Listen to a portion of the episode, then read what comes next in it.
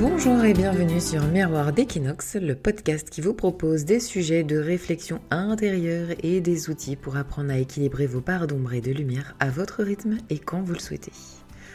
Je suis Hermance Lemel, hypnologue spécialisée dans les traumas, communicante de crise, écrivaine du quotidien et le fil rouge de tout ça, bah, c'est d'apprendre à traverser les crises et à développer vos capacités de résilience. Donc ici, vous trouverez des discussions sur les différents types d'ombre. C'est des sujets sensibles, les casseroles qu'on traîne depuis longtemps, en général des trucs pas faciles à gérer. Moi, mon job, c'est de vous proposer des pistes pour traverser ce, ce, truc sombre, pardon.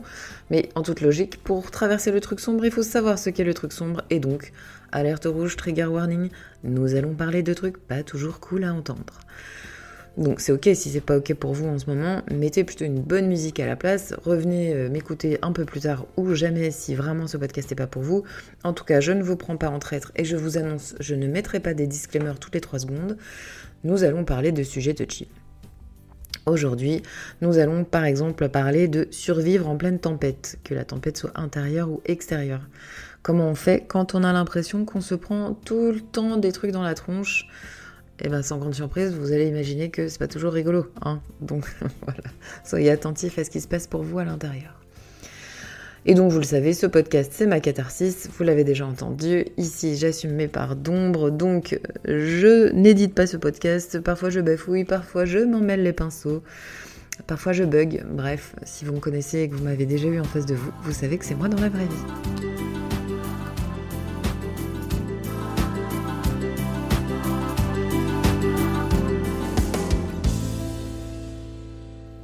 Ça fait des semaines que je repousse de prendre le micro. Pourtant, j'adore vous parler, mais je suis plongée, je sais pas si plongée d'ailleurs est le mot juste, mais dans tout un tas de tempêtes, et ça s'arrête jamais. Dès qu'il y a un point qui va mieux, dès que je reprends mon souffle, une autre vague s'abat sur moi, et je refais un tour dans les fonds marins de mon intérieur qui est déjà pas très en forme, et je continue sans cesse à ressortir vite fait la tête de l'eau et repartir dans une vague. En vrai, euh, j'ai beaucoup hésité à faire cet épisode, mais je me dis que Miroir d'équinoxe, c'est aussi ça. C'est aussi vous montrer les moments où, euh, franchement, c'est pas terrible. Vous montrer que j'ai beau être thérapeute, sincèrement, euh, ça ne change pas le fait que je me, galère, que je souffre, et que j'ai beau connaître plein d'outils, bah, ça ne m'empêche pas de traverser de la merde et de pas savoir quoi faire toujours et de sortir un peu hébété du bordel en me disant putain mais qu'est-ce que je fais? J'avais une cliente qui me disait euh, hier matin euh, ah, mais merci beaucoup, vous savez toujours quoi dire, quoi faire, euh, bah, sûrement pour les autres, mais en vrai de vrai quand il s'agit de moi, j'imagine l'histoire du cordonnier le plus mal chaussé, tout ça, c'est pas tout à fait juste. Hein. Donc j'ai mes outils, c'est cool, mais franchement c'est pas toujours suffisant. Depuis la dernière fois que je vous ai parlé, il s'est passé énormément de choses.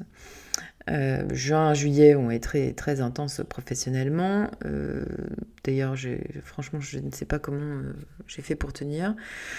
vous savez, j'avais aussi mon papa à gérer, donc pour ceux qui m'ont posé la question, il est en sécurité maintenant dans un EHPAD, il est très heureux, contre toute attente. Hein, et moi, je suis hyper rassurée parce qu'il est en sécurité, parce qu'il a, il remange, il rigole, euh, bref, euh, voilà, il, va beaucoup mieux, quoi.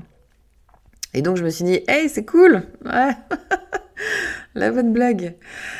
Et donc après, bah, comme mon père allait mieux, qu'est-ce qui s'est passé d'après vous? Eh ben, C'est ma mère qui nous a fait un petit infarctus, alors que euh, avec des amis, nous arrivions sur, la Norvège. Quel bon timing. Euh, donc voilà, maman va bien aujourd'hui, mais euh, il s'est passé ça. Elle a subi deux interventions. Après, j'ai quelqu'un que, je soutiens depuis très longtemps qui a subi une hyper violente agression, donc ça a été un peu rude.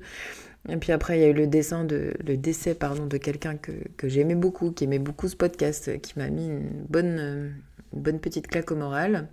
Et puis après, j'ai ma copine euh, l'endométriose qui est revenue. Hein, il, y a, il y a deux semaines, j'étais à l'hosto.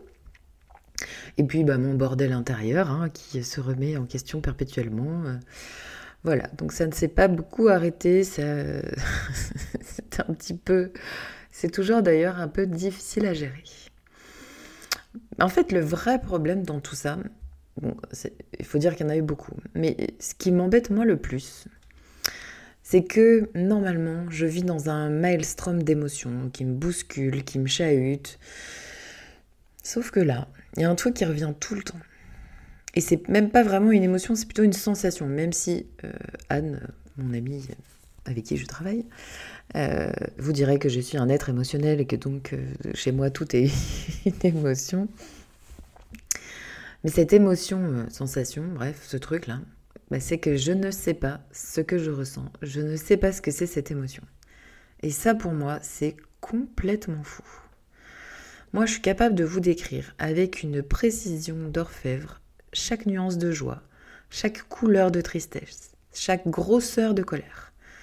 En fait, là, je suis tellement submergée que je vois plus rien. Je, comprends plus rien. Et le pire, c'est que j'ai même plus envie d'essayer de comprendre. Donc, sachez que moi, je, euh, j'ai un cerveau qui percute, j'aime les cerveaux qui percutent, et, comprendre, c'est un peu la base de ma vie. Donc là, ne pas réussir à comprendre, mais ne même pas être capable d'essayer d'amorcer le début d'un pôle de compréhension, hmm, trop chelou. Vraiment, c'est compliqué pour moi. En fait, c'est la sensation que j'ai, c'est que je suis neutre. C'est comme si euh, j'étais euh, voilà, dans telle situation, avec telle personne, euh, des gens qui pourtant normalement me génèrent euh, de la joie, de la sécurité ou de l'amour, ou des situations qui normalement euh, pourraient même me mettre en colère ou me sembler injustes ou neutres. Je ne sais pas ce qui se passe. J'ai aucune information émotionnelle, je, n'ai accès à rien. Je, rigole là, mais c'est vraiment plus nerveux qu'autre chose. Moi, je, vis 18 émotions par jour, euh, j'écris sur les émotions, je gagne ma vie grâce aux émotions.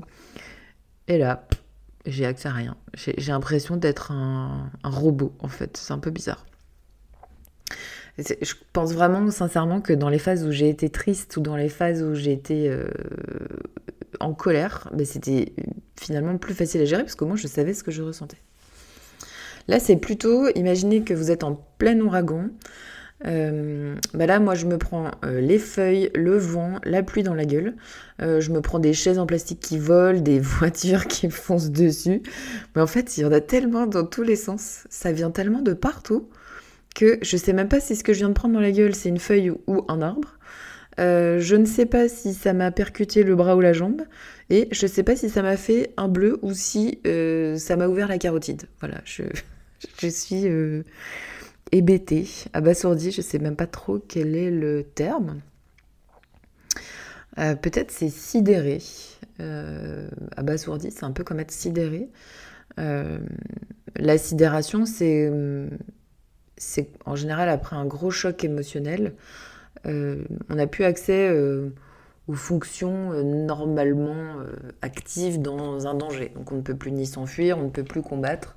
Ça arrive beaucoup dans les cas d'agression, dans les cas de voir un truc euh, violent et on se dit putain mais barre-toi. Mais en fait euh, la personne elle est transit bloquée et elle peut plus rien faire c'est le lapin euh, qui, est pris dans les phares quoi.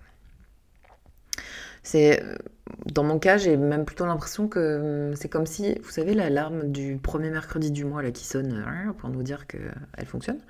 En fait j'ai l'impression qu'elle sonne tellement continue tout le temps que j'entends plus alors, j'entends beaucoup cette phrase, oui, bah, c'est comme ça, c'est la vie, euh, on va faire avec. Donc je vous le dis, hein, ça c'est une phrase de merde. Euh, si vous dites ça à quelqu'un, vous êtes sûr d'abîmer fort, fort, fort, fort, fort la relation avec cette personne. Donc, bref, c'était une parenthèse. L'être humain, normalement, il est quand même fait pour avoir des projets, pour se projeter dans un futur proche ou lointain, peu importe. Hein. Il est censé être capable de lire le temps. Euh, lire le temps depuis le fond du passé jusqu'à l'infini du futur. En PNL, c'est un outil qu'on appelle la ligne du temps. On est capable de se dire ça, ça m'est arrivé il y a 5 ans, ça, j'aimerais faire ça dans 6 mois. C'est plutôt que de travailler sur le concept, qui est quand même pas facile, on, crée une représentation symbolique, claire normalement, et qui nous permet de travailler. Est-ce que, est que, par exemple, si vous avez un passé qui est envahissant, euh, est-ce que du coup, bah, la, frontière entre euh, le passé et le présent, elle est très claire? Par exemple, ça pourrait être un sujet. Bon, déjà, est-ce que c'est une ligne, votre passé? Est-ce que c'est des boîtes? Est-ce que... Bref, vous avez compris le concept, surtout que je vous en ai déjà parlé. La ligne du temps, c'est un outil magique, vraiment, pour pouvoir évaluer comment on va. Est-ce que, donc, comme je vous le disais, le passé, il est présent ou envahissant? Est-ce que le futur, il est perceptible ou non? Est-ce que le présent, il est présent? Est-ce qu'il est absent? Est-ce qu'il n'y a que lui? Faites l'exercice deux secondes, juste pour euh, que ça puisse être un peu plus clair pour vous. Fermez les yeux pour ceux qui imaginent les yeux fermés ou ouvrez votre créativité intérieure si vous imaginez plutôt les yeux ouverts. Et laissez votre représentation du temps se créer dans votre imagerie intérieure. Vous allez poser une zone du passé, une zone du présent et une zone du futur. Sachez qu'il n'y a pas de bonne réponse. Donc vous dites ou vous imaginez ce qui vous vient spontanément, même si c'est un peu étonnant pour vous, voire chelou. Il y en a par exemple pour qui ça va être une ligne qui va aller de, gros, de gauche à droite. pardon. C'est un peu, vous savez, les frises chronologiques des cours d'histoire là, ou les agendas. Il y en a pour qui c'est plutôt un truc euh, qui va de l'arrière et hop, qui va de l'avant. D'ailleurs, souvent les gens diraient, il faut aller de l'avant. Non, ça c'est derrière moi. Ça pourrait être aussi un truc qui part du bas et qui monte des étages au fur et à mesure que ça avance dans le temps. Ça pourrait être aussi euh, une spirale ou n'importe quoi. Y a des gens qui me disent euh, le passé est dans mon genou, euh, le futur est dans mon épaule. Bref, vous avez compris, c'est chacun fait comme il le sent. Mais il y a des questions que vous pouvez vous poser. Est-ce que chaque zone est distincte des autres? Est-ce qu'elles ont la même taille ou la même proportion? Comment est-ce qu'on les différencie les unes des autres? Est-ce que c'est des couleurs qui sont différentes? Est-ce que c'est des textures? Est-ce que c'est un mouvement? Et puis, comme je vous le disais, les transitions entre les zones du temps. Est-ce qu'il y a des frontières entre le passé et le présent? Est-ce qu'il y a une variation de couleur qui permet de savoir dans quelle zone on arrive? Et une fois qu'on a fait l'état des lieux, bah, on commence à gratouiller pour savoir euh, est-ce que cette zone elle est confortable? Et si elle n'est pas confortable, comment vous pouvez la transformer? Quand j'ai appris cet outil, j'étais avec euh, un binôme, et lui, il voyait que le futur, c'était une pente très très abrupte en glace. Donc euh, fatalement, se projeter dans l'avenir, s'engager, tout ça, c'était un peu compliqué. en même temps, qui aurait envie de monter une pente très verglacée? Bah voilà. Est-ce qu'on peut mettre un tapis? Est-ce qu'on peut prendre un piolet? Est-ce qu'on euh, peut sculpter des marches? Est-ce qu'on peut réchauffer la glace pour en faire autre chose? Moi, dans un autre délire, à l'époque, je travaillais sur Paris, je prenais le métro, je courais, je déposais mes enfants euh, qui étaient tout bébés chez les nounous. Euh, franchement, j'avais un rythme débile. Et ben moi, ma ligne du temps, elle avait un passé très très net, elle avait un futur très très net, mais il n'y avait pas de présent. C'était juste une toute petite ligne qui faisait la démarcation entre les deux. Bah, fatalement, euh, quand on sait que j'arrivais pas à profiter de l'instant, vivre le moment présent, blablabla, bah oui, quand on n'a pas de présent, c'est beaucoup plus compliqué. Bref, pourquoi je vous parle de ça? Parce qu'il y a quand même une logique à tout ce que je vous raconte. Hein. Et eh bien en ce moment, j'ai plus accès à ma ligne du temps. Ouais. Quand je la visualise, c'est comme une noix qui se referme sur elle-même. Moi, normalement, mon passé, c'est. Je vous raconte ma vie, mais bon, vous savez que c'est un peu dans mes habitudes. Mon passé, c'est un ruban de satin rouge, voilà, qui comporte tous les éléments de mon passé. Et mon futur, c'est plutôt le courant marin est-australien. Pour ceux qui ont la ref, Nemo Power, je suis fan. Et là, j'ai les deux lignes qui se rétractent, vous savez, comme les bracelets des années 90, là, qui faisaient une barre et je claque, on me cognait contre le poignet et puis ça s'enroulait autour. Et bah là, moi, c'est ça. J'ai mes, deux trucs qui ont fait fou, ils se sont tous recroquevillés à l'intérieur d'une petite noix. Et euh, en vrai, en plus, c'est ce qui est marrant, c'est que je me sens vraiment comme ça, je me sens comme une coquille de noix qui flotte dans la tempête. D'ailleurs, je, vous dis que je disais souvent je suis neutre, mais l'autre mot que je disais beaucoup, que je dis encore, mais un petit peu moins, euh, je flotte. Je dis ça comme j'avais ma pote Adeline, elle me dit comment ça va? Je dis je flotte. mais Adeline, elle est maline. Je vous ai dit que moi j'aimais les gens intelligents. Donc vous savez ce qu'Adeline m'a répondu? Elle m'a dit Eh, c'est pratique de flotter, ça permet de continuer à avancer. Et là, bah, j'ai pris le recadrage. Effectivement, je ne coule pas, je flotte. Puis d'une manière ou d'une autre, du coup, j'avance. Je sais pas où, Et bon, là, c'est mon petit côté euh, contrôle freak qui panique un peu de ne pas savoir dans quelle direction je vais, mais ma foi, je flotte, je ne coule pas, c'est déjà pas mal. Et en ce moment, je suis un peu Dory. Euh, Dory, Nemo, tout ça. Euh, j'ai pas de mémoire immédiate. J'ai vraiment, je, j'essaye d'aider les gens, mais moi, je me dis, nage droit devant toi, nage droit devant toi. mais en fait, Dory, quoi qu'il arrive, elle va le trouver, le courant ouest australien. On sait pas trop comment, mais elle va y arriver. Donc, je sais pas où je vais. Je nage, ou en tout cas, je flotte. Je me laisse porter par les vents, par les courants. Puis, bah, ma foi, c'est ok. De toute façon, j'ai pas d'autre option pour le moment. Mais quand je regarde ma ligne du temps, coquille de noix, quand j'essaie de zoomer dedans, pour voir quand même, euh, pour essayer de me rappeler à quoi ressemble, je vais retrouver mon satin rouge qui est tout plissé sur lui-même. Et puis dans la coquille de droite, je vais retrouver mon courant est-australien qui tourbillonne de vie et qui attend qu'une chose, c'est de pouvoir se redéployer. Quand je regarde encore plus près, je sais que si la coquille elle s'ouvre, le ruban il peut se déployer que le courant marin peut s'étendre. Et puis que ma coquille de noix, finalement, ce sera euh, mon présent un peu qui se poserait euh, entre les deux. Et si je vais encore plus loin, et quand je laisse mon cerveau se balader tout seul comme ça, en vrai, ma coquille de noix, c'est plus une coquille de noix, c'est un vif d'or. Bref, à Harry Potter pour ceux qui l'ont. Alors, moi, j'ai l'impression d'être une coquille de noix qui est prise dans un ouragan, qui flotte, qui virevolte au gré des bourrasques. Mais en vrai, je suis juste en train de protéger l'essentiel de ce qui me compose. Je suis pas une coquille de noix en fait. Je suis un vif d'or. Je sais voler toute seule. C'est un peu comme les parapentes, vous savez, je suis les courants aériens, je les utilise à mon avantage, j'essaie d'échapper au danger, j'essaie d'atteindre mon but, même si pour le moment je ne les vois pas. Mais en fait, maintenant, je suis pas une coquille de noix, je suis un vif d'or. Je sais toujours pas ce que je ressens. J'arrive pas trop à distinguer, à trier euh, ce qui se passe autour de moi, notamment les émotions. Mais c'est pas le plus important en fait. L'important là, tout de suite maintenant pour moi, c'est que je sois encore consciente de mon intérieur. Que même si c'est le bordel, dedans, c'est protégé et c'est rangé. En fait, l'important, c'est si je veux, je peux zoomer dans mon vif d'or. Ça existe, c'est là. Et donc, quand je serai prête, quand ce sera posé, je pourrai tout redéployer. Comme après un ouragan, vous savez, euh, bah, il faut reconstruire, il faut bâtir des nouvelles structures. Parfois, il faut changer la sécurité de certains éléments. Parfois, il faut même carrément renoncer à des choses qui ne tiennent pas la route pendant un ouragan. Je sais que le redéploiement de ma ligne du temps, elle va passer par des changements. Je suis en train de fermer mon cabinet, j'ai mis mon assaut sur pause.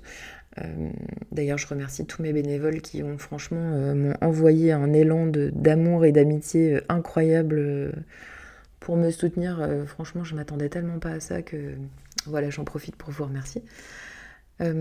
bref, il faut que je retrouve aussi le chemin de ma vie personnelle, que j'arrive à me reconnecter à mes envies, à ce qui me fait plaisir, à ce qui dénoue les tensions.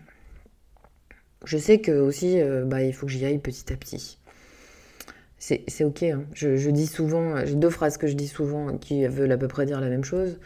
Euh, un éléphant, ça se mange toujours avec un couteau et une fourchette. Et pour grimper le Mont Blanc, il faut toujours d'abord mettre un pied devant l'autre. Alors de votre côté aussi, regardez comment cette ligne du temps, elle peut être plus confortable, plus sécurisante, plus agréable. Et puis si vous êtes en pleine tempête, regardez si la ligne du temps, elle prend toute la tempête dans la gueule ou si c'est qu'une seule zone. Regardez comment vous pouvez protéger votre ligne du temps. Et puis si votre ligne du temps, elle était complètement repartie à zéro, ben c'est ok aussi de construire une complète nouvelle étape de vie avec une complète nouvelle ligne du temps. C'est pas grave. On peut se relever de tout, on peut reconstruire tout dès l'instant où on a les bons outils et les bonnes personnes pour nous accompagner. Les bonnes personnes étant, je vous le rappelle, pas forcément des thérapeutes, mais juste des gens super sur qui vous pouvez compter. Bref, je vous souhaite, mes explorateurs de l'ombre, une très belle prochaine étape. Je ne sais pas quand est-ce que je vous retrouverai, puisque comme je viens de vous le dire, je ne sais pas à quel rythme je vais être capable de pouvoir euh, tenir ce podcast. Dans tous les cas, euh, N'oubliez jamais que tant qu'on voit de l'ombre, c'est qu'il y a de la lumière quelque part. Et si vous avez besoin, vous pouvez toujours me joindre sur Instagram ou via le site www.miroirdéquinoxe.com.